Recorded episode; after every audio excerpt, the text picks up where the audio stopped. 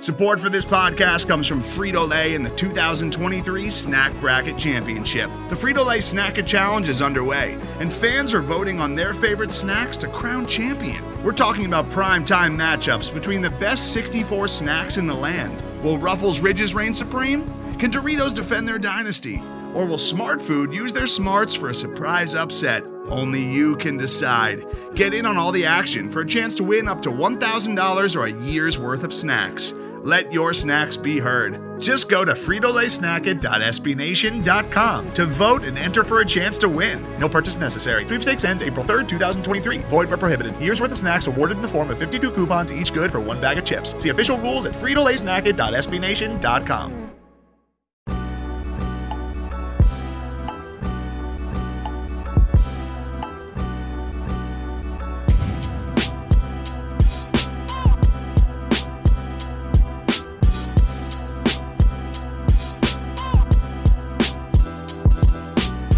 Welcome in everybody to the Longhorn Republic, your source for Texas Longhorn news, sports, and opinions with a bit of snark built in. We are a podcast of Burnt Orange Nation, and you can find more great Texas Longhorn content over at burntorangenation.com. If you like what we do, please leave us a rating or review on Apple Podcasts.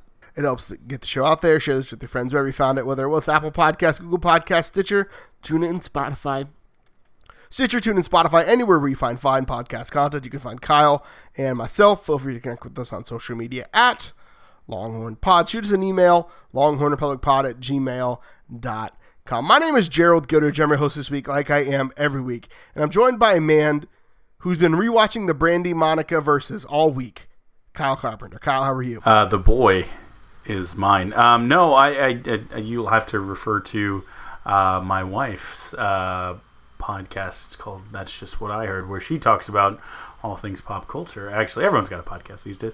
Um, but I'm sure, I don't know, probably they will be breaking down what was Battle for the Ages. You know what they call three millennials talking? A podcast, right? Uh, so uh, that's a terrible joke because I have two podcasts, but it's fine. It is what it is. We got an extra week, so we decided to break up the previews because we didn't want to give you like a 90 minute show last week. So last week we previewed the offensive side of the ball. You can go ahead and check that out if you missed it. We talked through each position group, biggest questions, people we hope to see break out. So now we're going to do the same thing for the defense. We are 10, count of 10 days away from our first game, Kyle, against the UTEP Miners, a day we thought would never come. I have been on record in multiple group chats multiple podcasts even saying that I didn't think college football was going to happen. Again, a lot can happen in 10 days, but at least as it stands right now, Texas will take the field, and they've got a brand new defensive coordinator, a brand new defense that they had to install because, well, coronavirus cost us spring practice Chris Ash is stepping in, bringing a new front, a new philosophy, and like five new coaches with him, four new coaches with him to uh, to take the helm. Yeah, I mean, it, it's 10 days is a lot of time. I'm really hoping that we are not in the single digits of days and, and, and this podcast is moot because some, some stuff happens. But we are knocking on wood. We're crossing fingers. We're praying to Jobu. We're, we're stroking the rabbit's foot. Um, we are doing whatever needs done, Hail Marys, etc um, to ensure that football season starts and, and let's hope goes to completion. I'm excited, Gerald. I'm excited to talk about defense. I'm excited to talk about Chris Ash. I'm excited to talk Texas football just anytime I get to do it with you, Gerald. But this week in particular, um, it's got me feeling pretty good. Gerald, are you are you feeling up? We haven't done this in, in a little while. Are you feeling up for a little little quiz? I mean, you surprise me with these things. I put in the show notes, at least I get started, and then I come back a couple hours later, and Kyle's like, "I've got a quote here, and I've got a quiz here," and I'm like, "All right, all right, all right." Again, let's hear it. Inside baseball, Gerald letting everyone know Gerald does the real work. Kyle makes fun font colors. You know, like it's clear there's a there's a workhorse here. No, um, all right. So, Gerald, I'm gonna I'm gonna take you back a little before we build up to where we are. So over the last 12 years, Texas had five defensive coordinators. Chris Ash will be number six. Um, they've basically gone in, in three year epics, and I use that word obviously with the funny spelling, not the uh, EPIC. This is the EPOCH. Um, Gerg Robinson being the outlier there, but when you look back um, at it, there, there's a kind of pretty clear trend. And are you familiar, Gerald, with the Football Outsiders um, DF I think it's DFEI um, metric how they, they, they will rank teams. Are you familiar with this? I am. Yeah. So basically, for the listeners, they they take um, strength of schedule into account um, to look at basically get to a team's you know average per possession. They adjust for many things, including you know garbage time, where they where um, you know defenses have to start right if they get bad field position from their offense or special teams. Um, uh, taking about as many factors you can imagine to give you the most real look at the numbers. It's a pretty good metric, um, one that I keep an eye on. So I, I say that all to say there's a really interesting trend um, for first years of coordinators, right? Um, and, and again, we're, we're, saying three years is kind of the typical. Um, Gerald, do you know how many years that Texas football since 2008, so you know Will Muschamp years basically, from Will Muschamp to to this current season, how many years Texas football has been in the top 10 if you had to just give me a, a, guess number in the uh, DFEI defensive rank. So do I have to also answer that in an essay, or is it just this? I'm just joking. Uh, so uh, I would say five. The first year of each defensive coordinator's tenure, Texas has very likely seen its best production because that's a fun trend that I identified a while ago. It's like the first year is great. We saw it with the last regime, Todd Orlando gangbusters first year, then fell off a cliff. So you were very close. The answer is four. So oh Vance Bedford just missed it. So in Will Muschamp's first year, he was fourth. He's the only one who actually improved. His next year, he was third. Um, when he left, he was in shambles. Uh, 26, not shambles. Um, but his talent led pretty well to Manny Diaz, who, who came in his first year, was sixth in the country in defensive rank, fell off a cliff uh, to 63rd. Um, Vance Bedford came in two years. There was again a, Greg Robinson kind of taking over for Manny Diaz in 2013. Vance Bedford was 13th, which again still great. Like if you're top 15 in your first year, uh, I, I, love that. Todd Orlando seventh, and then just 44th and 54th, which I actually thought last year would be worse. I think that that helps me feel a little bit better about again adjusted for how good Big 12 offenses were just some you know special teams lapses some different things. Last year I thought we would be like 80th so that's somewhat better but still not acceptable for Texas standards. It's it's one of two times they've been uh, over 50 in in you know the past what 12 years. Um, so now let me say this because I said all that. It's a great quiz but what does it mean right? Like it, it doesn't really mean anything unless we, we take a look. So Chris Ash himself is uh, a guy who has has done this, right? So if you look at the the same rankings, um, when he showed up at, at, Ohio State, they were 57th.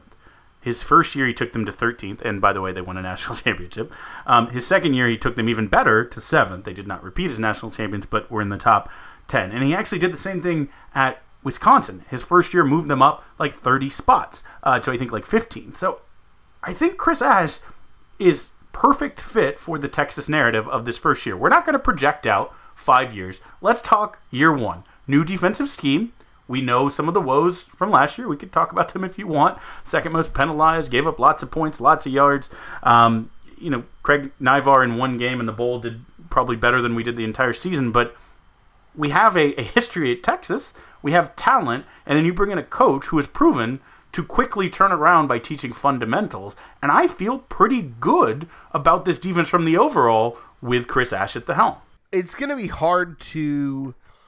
I say hard to, and I don't want to. I don't want to like paint myself into this corner, but Texas had the two worst statistical seasons in history. Now, granted, both of those seasons had extra games, right? Like two years ago had what 14 games, and then this last one had 13 games. It's a bunch of games. So you've got in the Big 12, like in really modern college football, two games is like 800, 900 yards. So it's highly likely that the stats are really inflated uh, statistically. But I really like, I think what changes, and I, and I wrote about this a little bit when I wrote a piece about defensive line a couple weeks ago, but I think what changes in this system is simply that like Ash is just trying to say, okay, we've got these athletes and we're going to put them in spots to make plays. Where Orlando's scheme required a lot of in this is not meant to be reductive and you'll hear me you'll hear me kind of walk myself out of this. But Todd Orlando's defensive scheme is like a thinking man's defensive scheme, and the best defenders are instinctual, right? And so I think as you're able to, I mean, you, you see it with.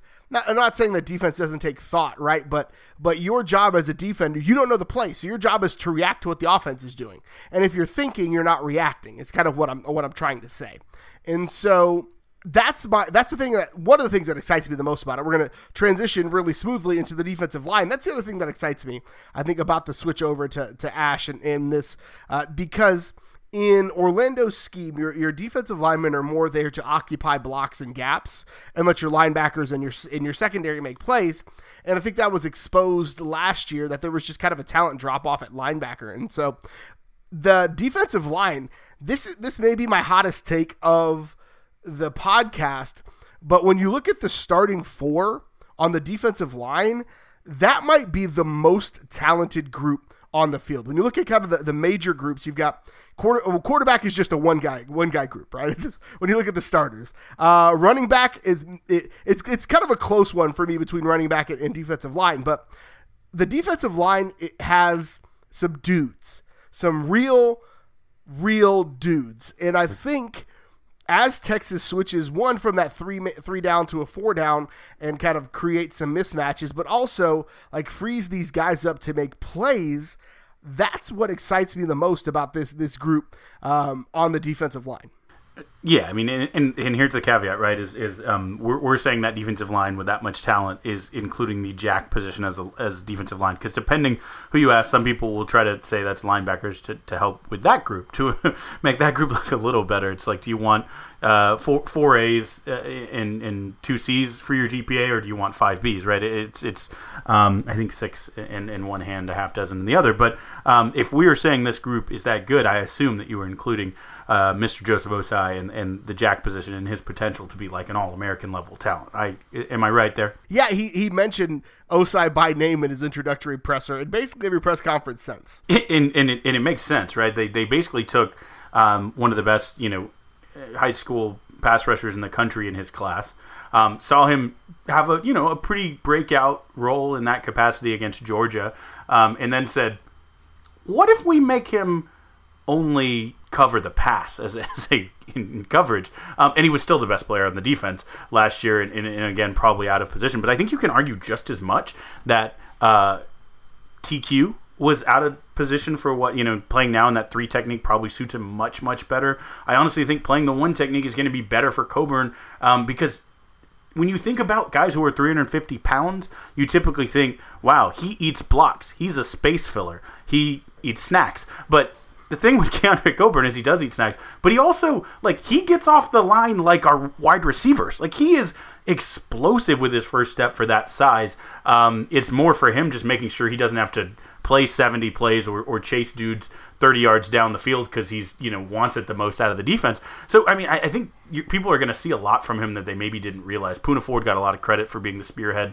and that penetration. Um, but but I think you know I think Keondre Coburn is is is is a real asset, not just for his size, but for its ability to penetrate. And at the one technique, you're going to see that a little bit this year. But yeah, I, I think I think you literally could have three all conference potential you know guys who, who get get sniff in, in all American team, and I think Ossai you know is the is the breakout favorite to be there. But I could see both Coburn, Ossai. I know you really like uh, Sweat. Um, I, I, think TQ Graham. I think all those guys have have conference uh, you know first or second team uh, potential that, that that should really come out this year in this new scheme. One, I don't think there's a position where if you have Keondre Coburn head up or shaded, there's a there's a bad spot. I've I've argued that I think Keondre Coburn is probably the best defensive tackle to come out of the state of Texas in a very long time. Um, but I I also think the defensive line, especially in the Big 12, is a group where you're going to rotate guys, where you have to have a good two deep rotation, and I think that's where the strength of this group comes in because you've got Moro Ojomo, you've got T Sweat, who's probably going to be uh, like he's going to be a one A, right? Uh, Byron Vaughns is a guy. You've also heard Alfred Collins and Vernon Broughton brought up on multiple occasions as freaks and as fast twitch guys and as guys who potentially are pushing for some starting time. And so I think Texas has quietly recruited really, really well in the defensive line. The the secondary and the wide receiver groups get all of the love, but I really do think that Texas has done an incredible, incredible job of recruiting at D line, and I think it's going to show this this year. And Chris Ash said it in his intro press conference, I keep coming back to this. He believes in building from the front and back, and so the defensive line is where he starts. And I think the other thing about this defensive line is that it's hopefully going to cover up for the linebacker group as they figure out what's going on. Tom Herman in his in his kind of end of week press conference on Sunday or Saturday, I guess, said that. Um, they've got enough bodies, but they need to accelerate the learning process. They're three deep, but we need to accelerate their learning. They've got a pretty steep learning curve. So this seems like a, a spot where Texas has had some trouble. I think recruiting, I think the the state of Texas has not put out a lot of top tier linebackers in the last several years. And then when you have out of state top 100 guys have to end their career because of spinal stenosis. I think it it shows, and so they move a guy like D'Overshone down from safety. But I think the the linebacker group, there's just you don't know what to expect because there's not a ton a ton of guys that have a ton a ton of experience, and so they could be really good. I think this is a group that has a really high ceiling, but we just don't know what the floor is. Yeah, and, and Coleman Hutzler, besides having you know one of the best Greek fraternity president names uh, in all of college football, it, it has a tough job. He's going to earn. I mean, all the coaches make good money. He's making good money. He's going to work for it. He's going to earn that money. He has three converted um, defensive backs, basically, um, that are that are trying to um, trying to play in that in that linebacker position. I mean, if we talk about Jack here, I mean, you, you, I know we talked about in defense, but again, he may have some shared responsibility. Um, you have Reese Leitao right now looking like maybe he might be the second at that jack position, a guy who was a tight end last year. So you're basically like you're, you're getting really good athletes who you know are talented, um, but it's it's where are they where are they fitting in, right? Where can where can they make some impact? What's the combination? Um, it, I mean, again, if you're a college football coach and in an era of college football when aggressive guys who are fast and just want to hit people, right? Like we got a lot of those guys. For positionless football, as much as we talk about that, if you can't figure out how to make uh, DeMarvion Overshown and, and you know I think BJ Foster will talk about in the defensive backs, but if he got a look here, you know any of those guys who are playing in that kind of position group, if if you can't find those a way to make those guys effective, then you have to look at the coaching, right? Like you have to scheme for the talent that you have, and you have fast guys who are hungry who want to hit. I mean, I think there's a little bit of coaching and technique and tackling. We'll talk about that with the defensive backs for sure. Um, but I think it's just a matter of you know what's your best group of guys who want to run fast and hit hit hard, right? You have a lot of middle linebacker people who can kind of are, are best suited to stop the run. Okay, all right, like keep their responsibilities minimal, help stop some good running backs in the Big 12, and then for the other kind of people playing at linebacker, really make them effective. If you if you are going to have you know a run stopper in there, or you need to kind of figure out what your scheme is to help with the run with the front four that your linebackers can help in pass pro, or you're figuring out working with the defensive back like linebacker has the most fluidity front to back of any position because they, they're kind of expected to do some things that the line does and do some things that the defensive backs do. So get your most like dynamic and diverse guys out there. I, this one to me is the biggest question mark. We've said that I don't know how many times on this podcast. I mean, I, I, like I said, I, I don't even know, you know, at the end of the season who the guys that we're gonna talk about if it's going to be the same as the guys we talked about here, right? Like, you know, is Marcus Tillman um, going to be a guy who steps up? Is Tyler Owens, with his just kind of raw speed, going to be a guy that ends up playing the last four games of the season as a starter? Um, you know, is it is it Byron Vaughns who steps up or Benda? Uh, you know, I don't know. Like, I really truly don't know with this one. Um, we bring back some talent from years pre- previous, but there's a lot of question mark uh, at, at this position, especially there are no other words to, to say it other than untested. And and I think when you test a group, one of two things happen: either they rise to the test or they they shrink away from it. And, and, there's a there's enough talent in this group that I definitely think the rise to this to this occasion is a strong possibility, and especially, um, I mean, we saw what Cort Jaquess did in a bowl game last year, right? Where it was, hey, we're paper thin. Here's a here's a walk on, throw him out there, and the guy just absolutely crushes it, makes a name for himself. And by the way, more linebackers need to wear big collars. That's just my thing. Hashtag bring back the linebacker collar. Uh, so the linebacker group is definitely one that I think will continue to have to and be forced to have an eye on throughout the season. So we go to the back end of the defense now, and, and this is the one where I waffled on saying the def- the defensive line was the most talented group because there is probably eight to ten guys in the secondary that would start on most college football teams, and so uh, they're trying to figure out what the rotation is going to be at corner it seems like it's going to be like a Jamison, Green, Thompson, Watson. Uh, it's going to be your first your first group. I think Kenyatta Watson is a guy who's who's um, turning a lot of heads uh, at the cornerback position. I think uh, at safety again, Caden Sterns is one that we know, but you've got B.J. Foster, Chris Brown. Again, Tyler Owens is kind of waffling between some spots, um, and then you've got that that. Uh, the the spur position that's uh, not a traditional nickel, but you've got um, Anthony Cook and Chris Adimora battling it out there. And again, Adimora is a guy who flashed a ton uh, in his in his experience last year. But I think in the Big 12, if your question is, we've got like 63 defensive backs that are all really, really good. Which four do we trot out first? And again, it's kind of like what Tom Herman said at with the running back position. It's likely that all most if not all of these guys will see time in most if not all of these games just because of the nature of what Big 12 offenses do.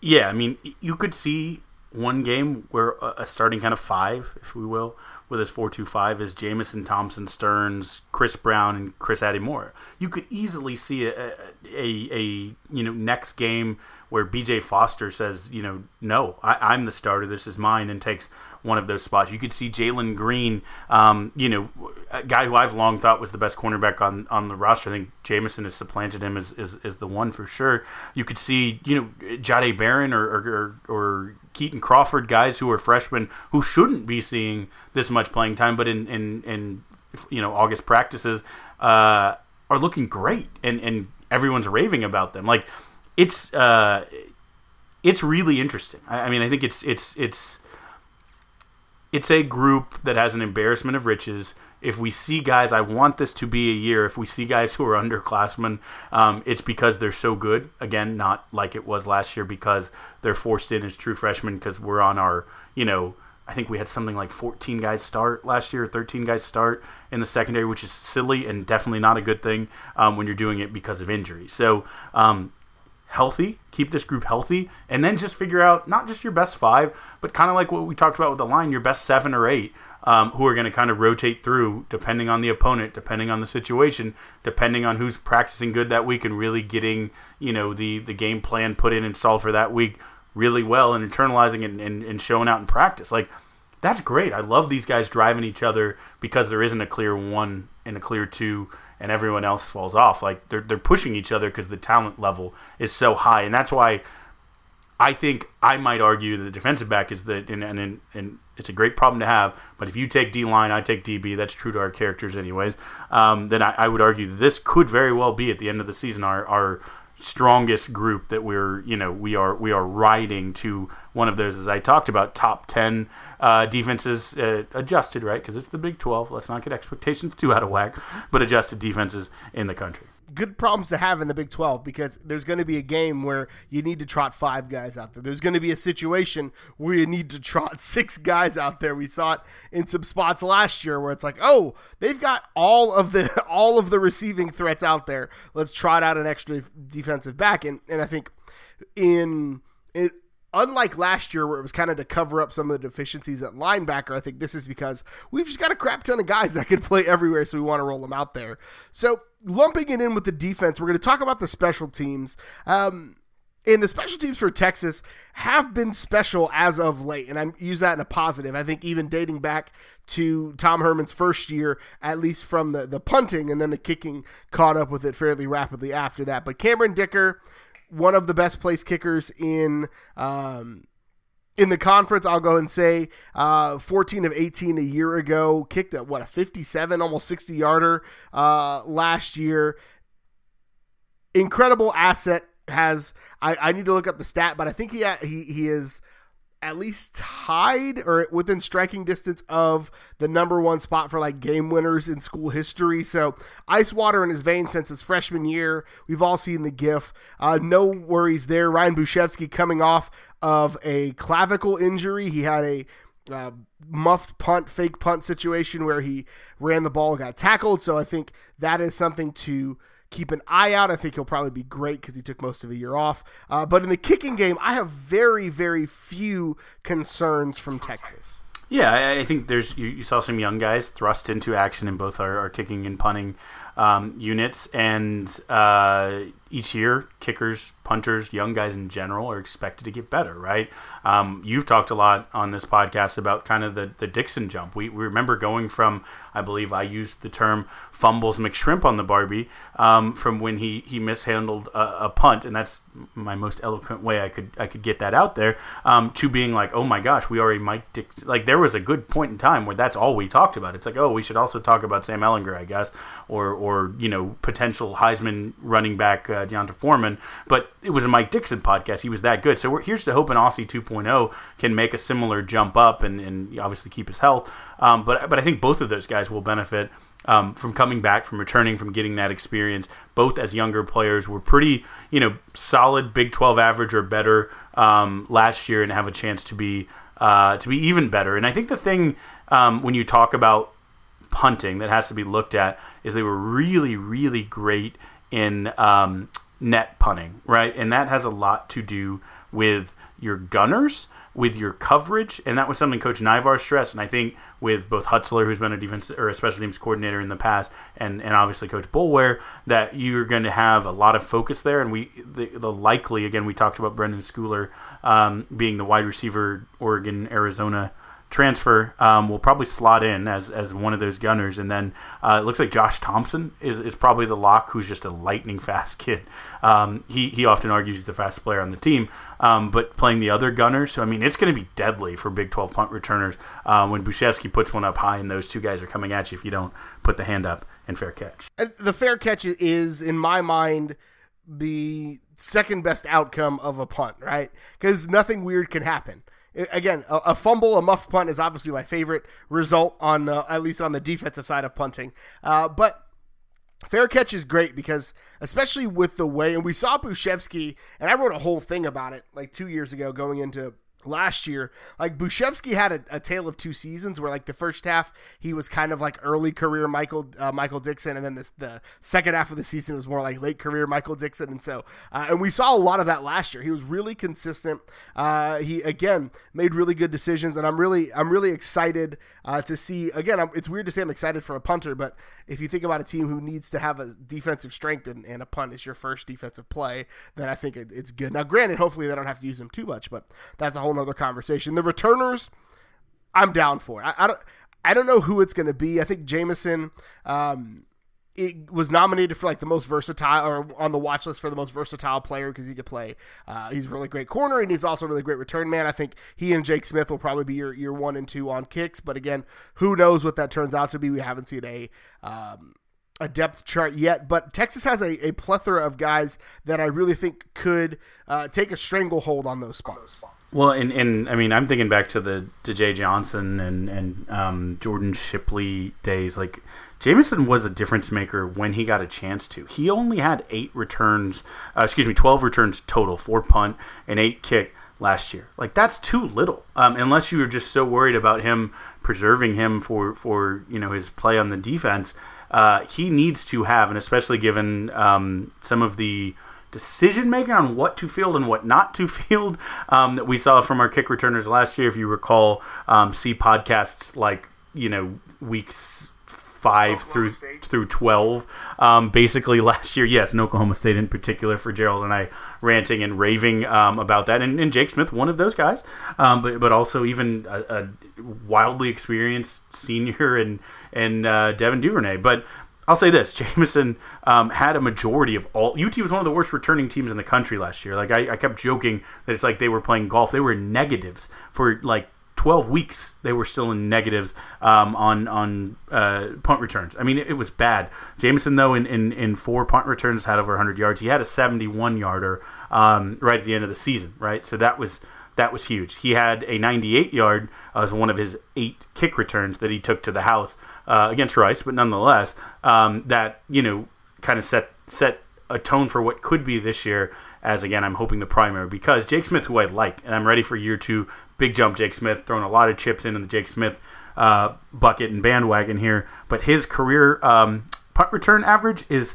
negative point, uh, 0.67. That's six punt returns for negative four yards, including uh, at least one fumble and um, another six bad decisions to either field or fair catch when you should have done the opposite. So I like Jake Smith though. I'm expecting at least one big return from him or two, and and a, and a, a whole bunch of them from Jamison, who's going to be challenging Mr. Uh, Mr. Brenden Schooler. I think he's just coming to the Big 12 to be the Big 12 Special Teams Player of the Year.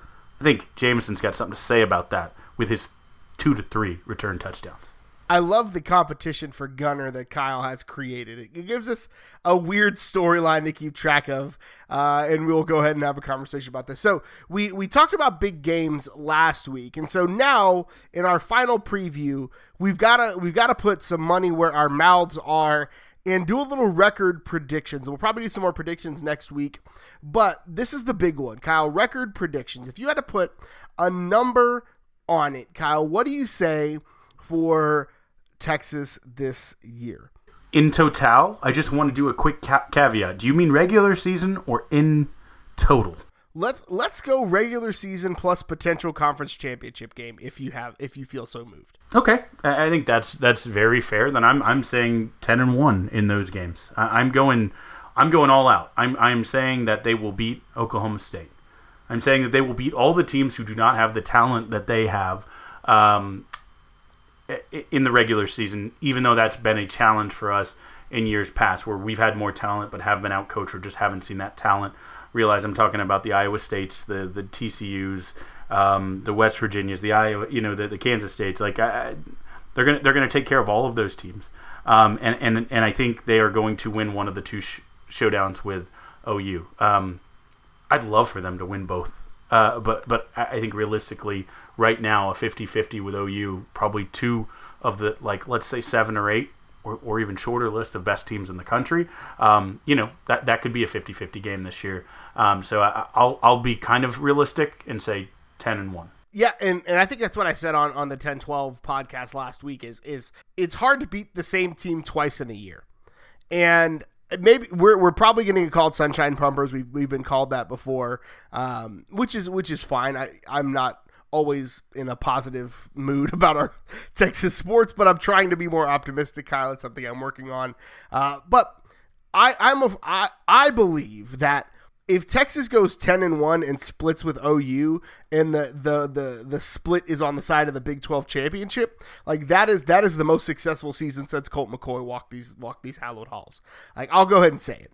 Uh, because 10 and 1 in a conference championship especially with the teams that aren't playing this year, if Texas, if if there's still a college football playoff, Texas has got an outside chance at like sneaking in there. So I think that's that's the conversation that really has is like, can Tom in year four? And, and granted, I don't. I, we've talked about that. I don't think Tom Herman's seat is as hot as people think it is nationally, and I think either way, COVID probably got him an extra year. But I'm a firm believer that I think Texas has the goods to to line it up against anybody in the conference. Like, again, OU and Texas needs to need to be the two best teams in the conference for the sake of the conference. And I think Texas is finally back to that. And I, I won't say that I won't use the TIB terminology. I don't know if Texas is back, but I, I think Texas is at a point where they are able to compete with OU on that same level and, and have a shot to uh, unseat OU, who's who's kind of owned the conference since its inception. Yeah, and, and I mean, you said an outside shot. If they go ten and one and and kind of get redemption against the team that beat them again, a, a themselves probably at that point a 10-ish, 9-ish win t- OU team. Um, I think that's better than an outside shot at the college football playoffs as the Big 12 champion in that scenario you painted. I think that's a really, really, really good chance uh, as the Big 12 champion, as again your only loss being to OU, who you would have at that point re- redeemed. Now, uh, if they don't win a Big 12 championship this year, like I don't want to see that. I want them to win the conference championship, but it's not if it's the other way and it's ten and one and they win the regular season and lose the championship, we, we've we've done that split and it stinks, right?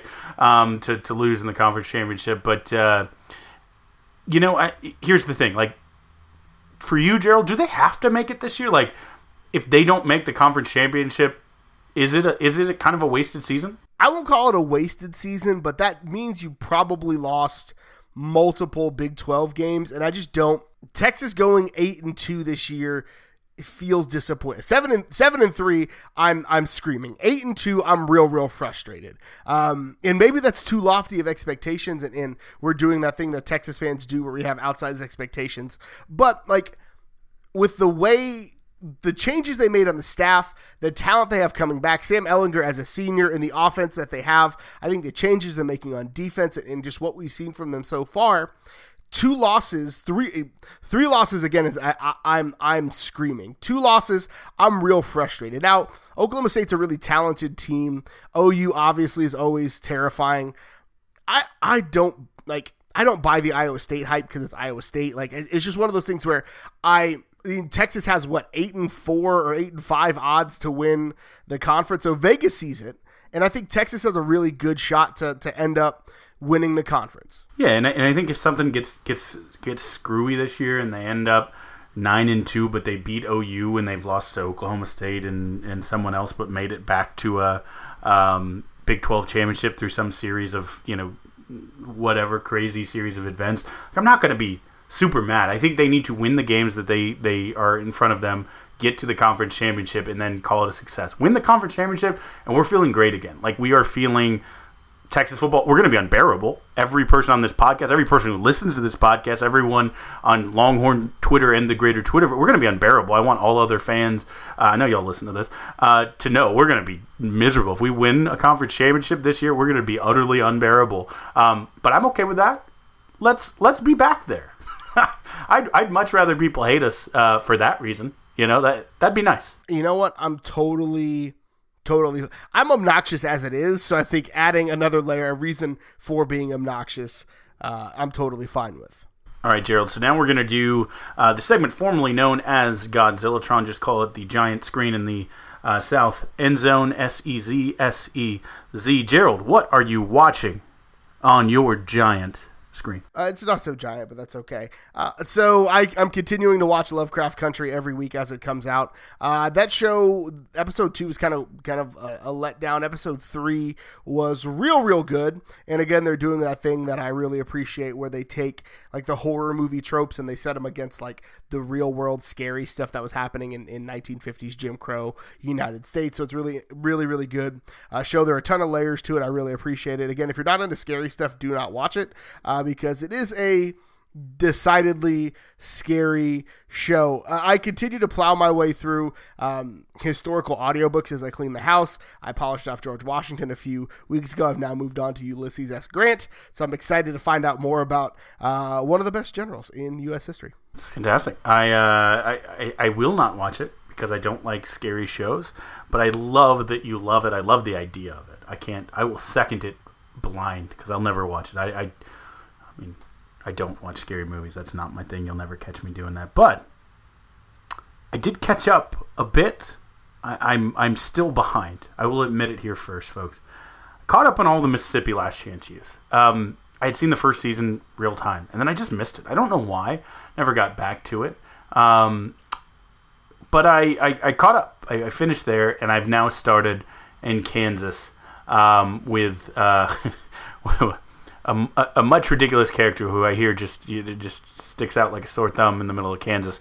Um, I would recommend it highly if you're one of the people like me who, for whatever reason, love college football but hadn't watched Last Chance U, which again you'll see a lot of players you recognize from college football recruiting or making their way back into mainly um, Lane Kiffin's schools. Um, I, I, you know, I, I uh, it's a great show, I, and I am excited because the first show uh, in Independence, Kansas uh, Kansas featured um, a, a uh, white kid from Compton talking about um, the Compton life and guns, and then going to, to Kansas and seeing a guy pull out a gun towards the cow that had scrambled onto their practice field um, and freaking out then only to realize it was a tranquilizer for a, a, loose cow who'd gotten out and just watching the multitude multitude of players who were not from Kansas nor rural areas not know how to react to a bovine. Um, it was amazing. It was great TV. Um, I'm I'm will be finishing it. It's the show I watch on my own when I watch my wife. I'm still watching New Girl.